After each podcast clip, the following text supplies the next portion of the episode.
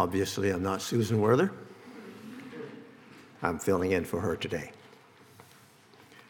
We'll read from Galatians chapter 4 today into the chapter 5, the beginning. But let's ask God's help first.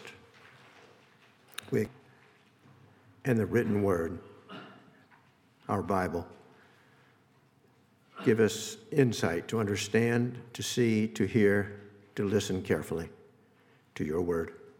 Amen. Tell me, you who desire to be subject to the law, will you not listen to the law? For it is written that Abraham had two sons, one by an enslaved woman and the other by a free woman. One, the child of the enslaved woman, was born according to the flesh. The other, the child of the free woman, was born through the promise. Now, this is an allegory. These women are two covenants. One woman, in fact, is Hagar from Mount Sinai, bearing children for slavery. Now, Hagar is Mount Sinai in Arabia and corresponds to the present Jerusalem, for she is in slavery with her children. But the other woman corresponds to the Jerusalem above. She is free, and she is our mother. For it is written, Rejoice, you childless one, you who, who bear no children, burst into song and shout, you who endure no birth pangs. For the children of the desolate woman are more numerous than the child, children of the one who is married. Now, you, my brothers and sisters, are children of the promise, like Isaac. But just as at that time the child who was born according to the flesh persecuted the child who was born according to the Spirit, so it is now also. But what does Scripture say? Drive out the enslaved woman and her child, for the child of the enslaved woman will not share the inheritance with the child of the free woman. So then, brothers and sisters, we are children, not of an enslaved woman, but of the free woman. For freedom, Christ has set us free. Stand firm, therefore, and do not submit again to a yoke of slavery. The word of the Lord.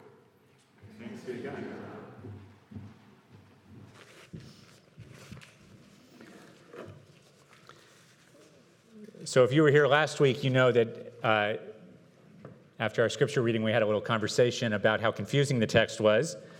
And I should have maybe warned you that this was the week that things would get really challenging. Uh, we are continuing today in our study of Paul's letter to the Galatians. And in fact, we've reached a, a text, a, a section of the letter, that a number of scholars believe should be identified as the climax of the letter. And this might seem really strange uh, because uh, to our ears, this is a very odd, challenging text. It's, it's quite dense, and it has all these allusions uh, to Old Testament stories. In the middle, uh, Paul suddenly breaks out into song with this poetry from uh, the book of Isaiah. Uh, but I think seeing this part of the letter as the climax can actually help us grasp what uh, Paul is doing here. Uh, we should maybe expect it to become dense. Uh, it, it's as if he's pulling out all the rhetorical stops in one last desperate attempt to convince infiltrated their community. Remember that Paul had started these churches on one of his missionary journeys around the Mediterranean. Uh, but after he had left, new teachers had come in who insisted that Paul had taught only half the truth. They said that it was great for uh, the Galatians to believe in Jesus as the Jewish Messiah, but they also needed to obey the Jewish law in order to be saved. Uh, we've said a number of times uh, that they taught believe in Jesus, uh, obey the law, and then you'll be saved. But Paul writes uh, to insist that the real good news, the true gospel, is believe in Jesus and you will be saved. And then obey out of love and gratitude for what God has done for you. Not believe and obey and you will be saved, but believe and you will be saved and then obey. So, the, the central argument of this climatic section of the letter is that the Galatians and all of us have a decision to make between these two different gospels. He's saying you haven't really grasped what Christians believe until you see this distinction between these two ways of life. So let's consider three ways in which Paul drives this home for us here today. Uh, first, Paul says that the Old Testament patriarch, Abraham, uh, had two sons representing these two ways of life uh, Isaac and, and, Ishmael. Second, uh, their mothers represent two different covenants or ways of relating to God. And finally, he urges the Galatian Christians to live into two different kinds of freedom. So let's look at each of these. The two sons in verses 21 to 23, the two covenants in verses 24 to 27, and then uh, the two freedoms after verse 28. So let's start with the two sons. I, I said that the, the Galatian Christians were being told uh, that Paul had incompletely taught them about the biblical requirements for being a part of the people of God. If they wanted to be a part of Abraham's family, the new teachers said, they needed not only to believe in the Messiah, Jesus, but keep the law. And this is why Paul begins Tell me, you who desire to be subject to the law, will you not listen to the law? And Paul is making an important point here about how to read the Bible. The Galatian Christians were attracted by this idea of being biblical Christians, obeying God's word. But Paul is saying they're not reading carefully enough. The Hebrew word for law, Torah, can refer to two different things. It can refer to God's law that's contained in books like Exodus and Leviticus, like the, the Ten Commandments or uh, the traditional Jewish commands like keeping kosher. But Torah can also refer to the first five books of the Bible as, as Holy Scripture Genesis, Exodus, Leviticus, Numbers, Deuteronomy, the, the, the five books of Moses. And what Paul is making uh, clear here is that they may be listening to the law as command, but they're not listening it to it well as the story of Scripture. And he says if you listen to the law by reading the whole story, you discover that it's not just rules and regulations, it's a history of God's relationship with his people. In other words, Paul is challenging uh, these, uh, these people who, who want to be biblical Christians uh, to pay closer attention to the biblical story. In, in Genesis, the story of Abraham begins with God's promise that he would be the father of many nations and that his descendants would be as numerous as the stars. But as the story develops, attention builds because Abraham's wife, Sarah, is barren. And as a result, they, they take matters into their own hands and they use a surrogate in the form of Hagar, Sarah's servant, in order to have a child, in order to bring fulfillment uh, to what they believe God wants for them. Uh, Hagar gives birth to Ishmael, and it's only much later that the promise is finally fulfilled uh, to Sarah when she gives birth to Isaac in her old age. Uh, Paul summarizes in, in verse 23 One son, the child of the enslaved woman, was born according to the flesh. Uh, the other, the child of the free woman, was born according to the promise.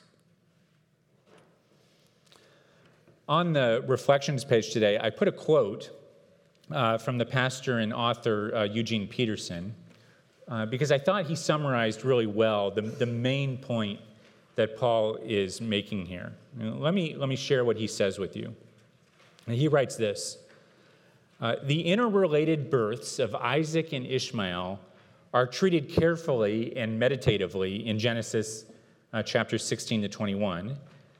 Uh, out of those multiple meanings in the stories of the two sons, Paul in Galatians 4 selects a single truth and uses it to drive home his message on freedom.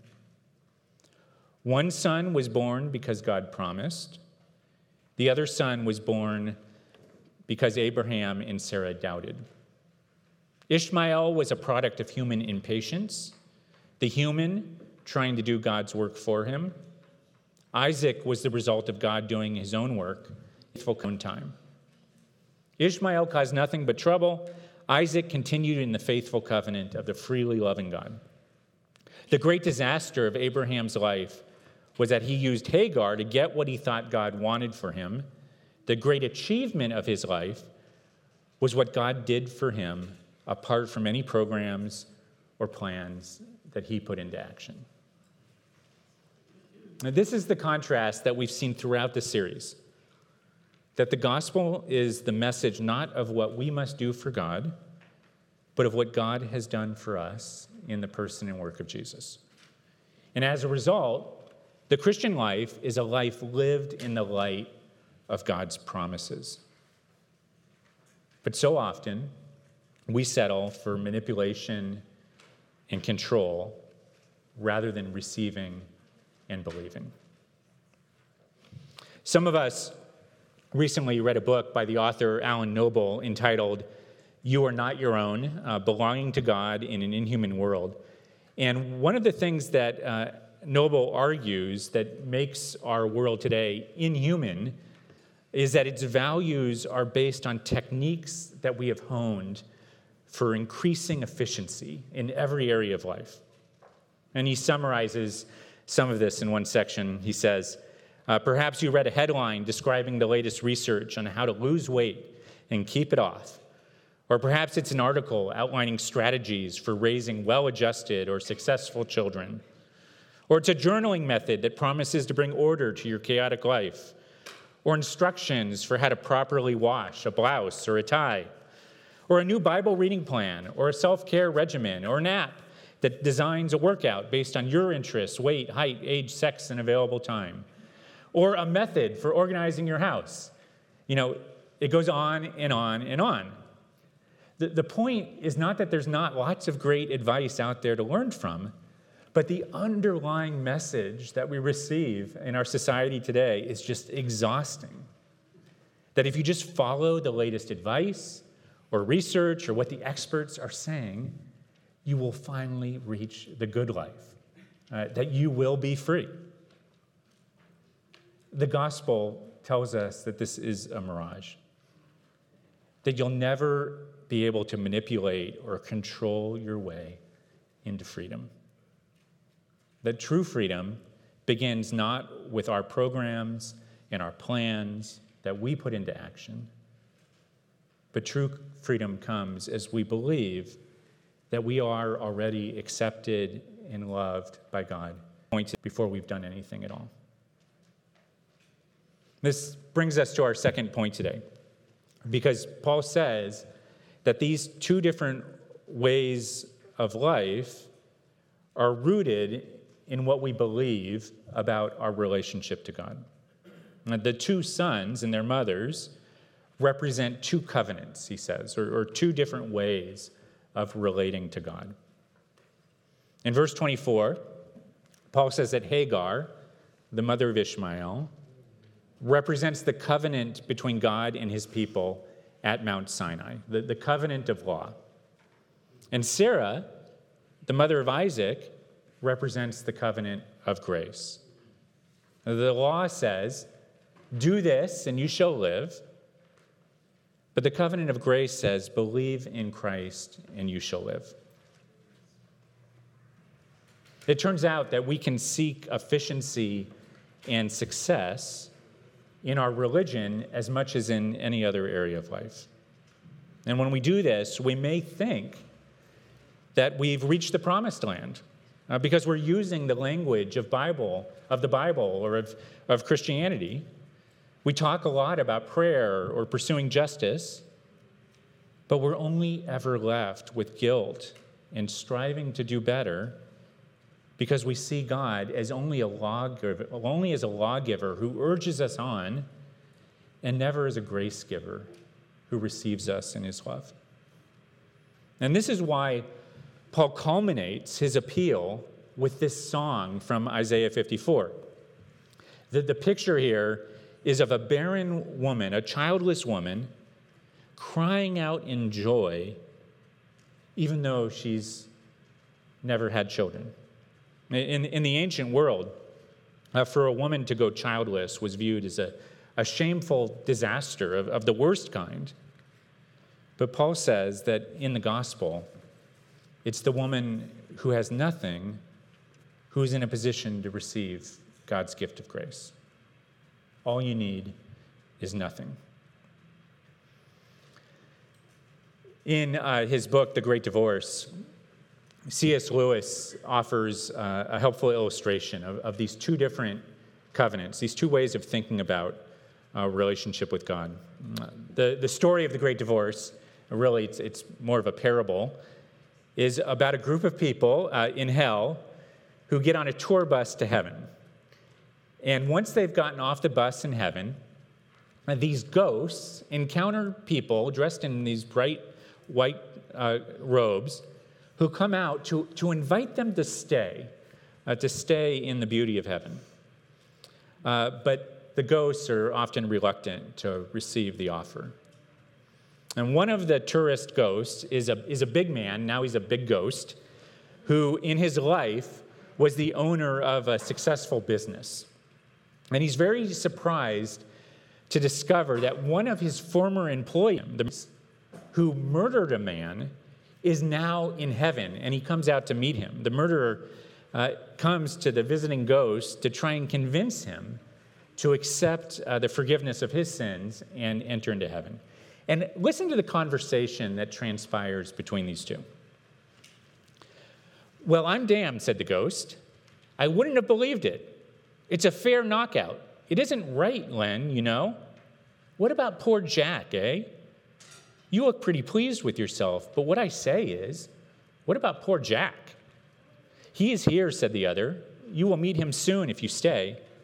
But you murdered him. Of course I did. It is all right now. All right, is it? All right for you, you mean. But what about the poor chap himself, laying cold and dead? But he isn't. I've told you, you will meet him soon. He sent you his love.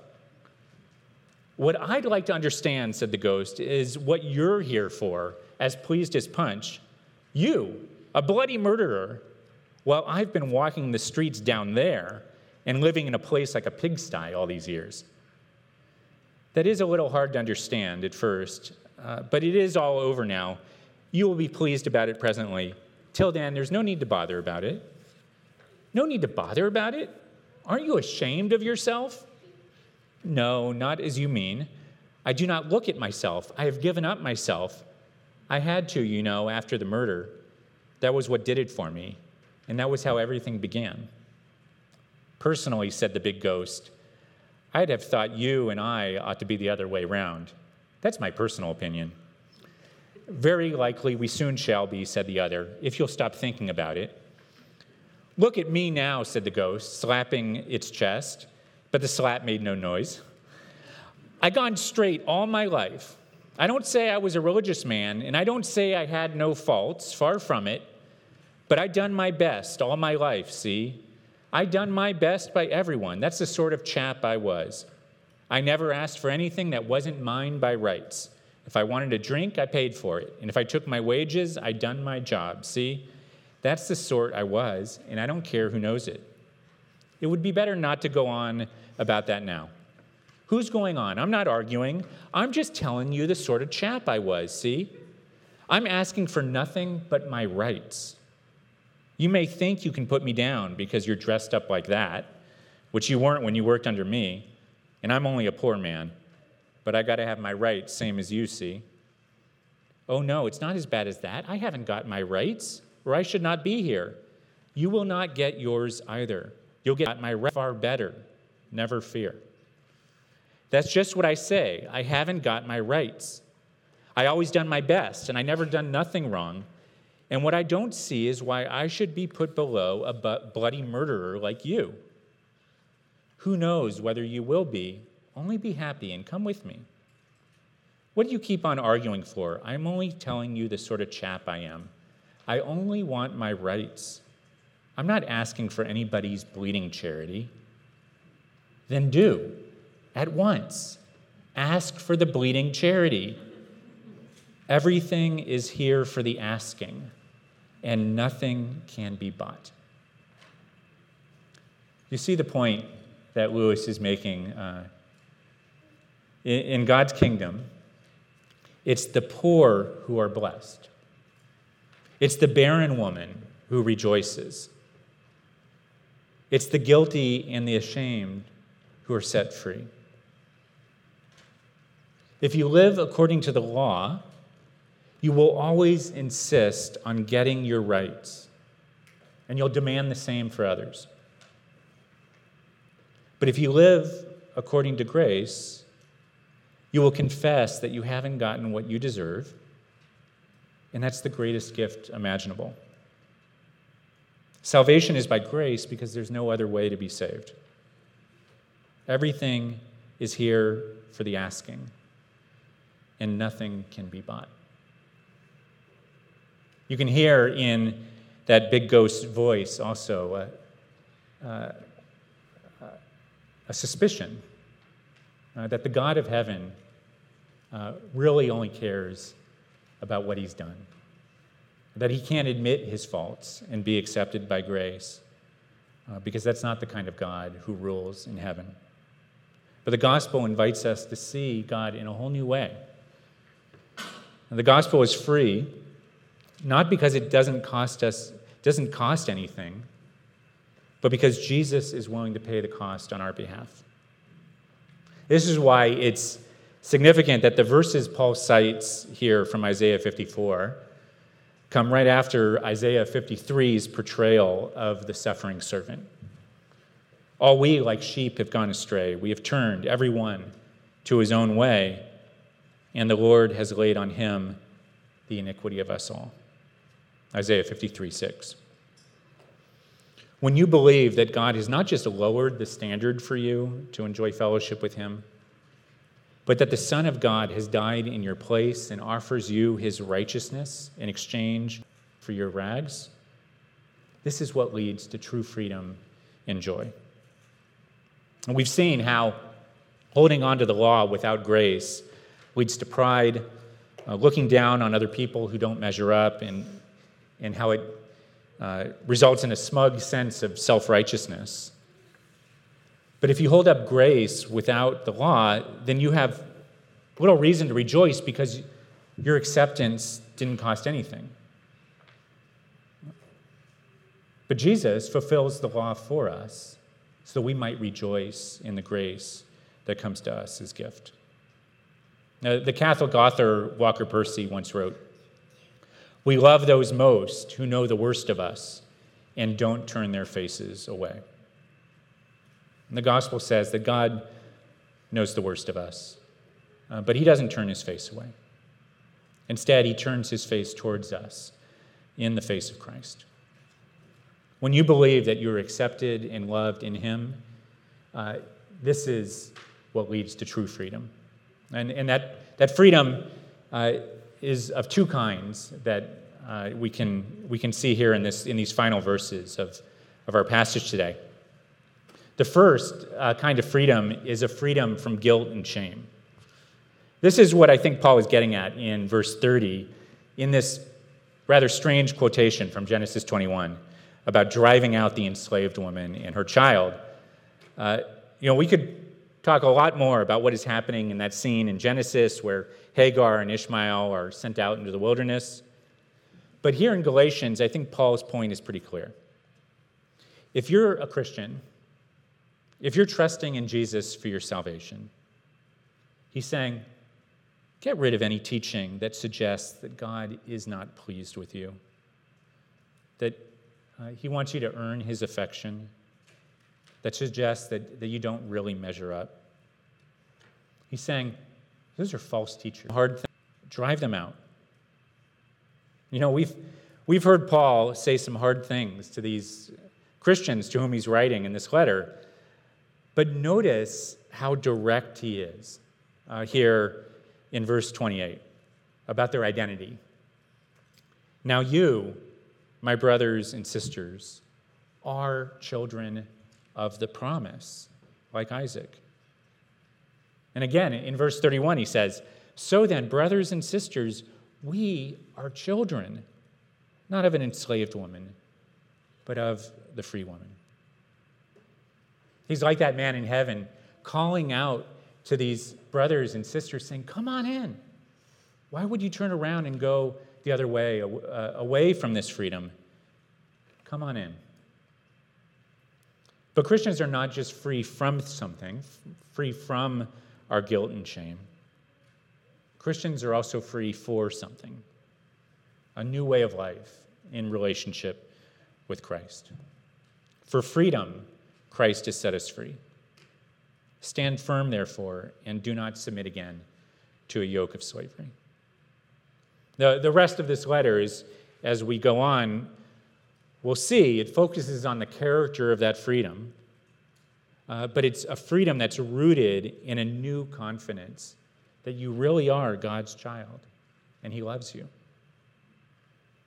And it's the question I want to end on today is what would it look like to go through your life really believing this, really believing that God's starting point with you is always, You are my beloved child whom I love. And the question for us to ask today is, is do we really believe this? Here's a, a question to ask yourself to, to check. As you imagine God thinking of you right now, what is the look on his face? Do you picture God as disappointed, or as angry, or indifferent? Is he saying to you, I wish, I wish you'd get your act together? Or, if only you could do just a little bit more for me. Now, here's the truth, friends. The gospel truth is that in Christ, God is deeply satisfied with you. He is overjoyed in you as his adopted son or daughter. He delights in you. And there's nothing you can do to make him love you any more or any less. Uh, he loves you because he loves you. Do you believe this? Let's believe it together. Let's pray. News of your grace once again. Uh, we confess that uh, so often we're hesitant uh, to enter uh, truly into it. Uh, you know our wounds and all the ways in which we pull back from your love and resist your grace. And so I pray for each of us today that you would um, open us in a new way, a fresh way to uh, trusting in you as our Father in heaven, uh, the God who's given us everything in, in His Son, and that you would enable us to, to believe this message uh, and to know that you have given us your very self, uh, that you've promised that we would be formed uh, with Christ in us, the hope of glory. And so we uh, look to you today for all, the, for all that we need, and we pray in Jesus' name. Amen.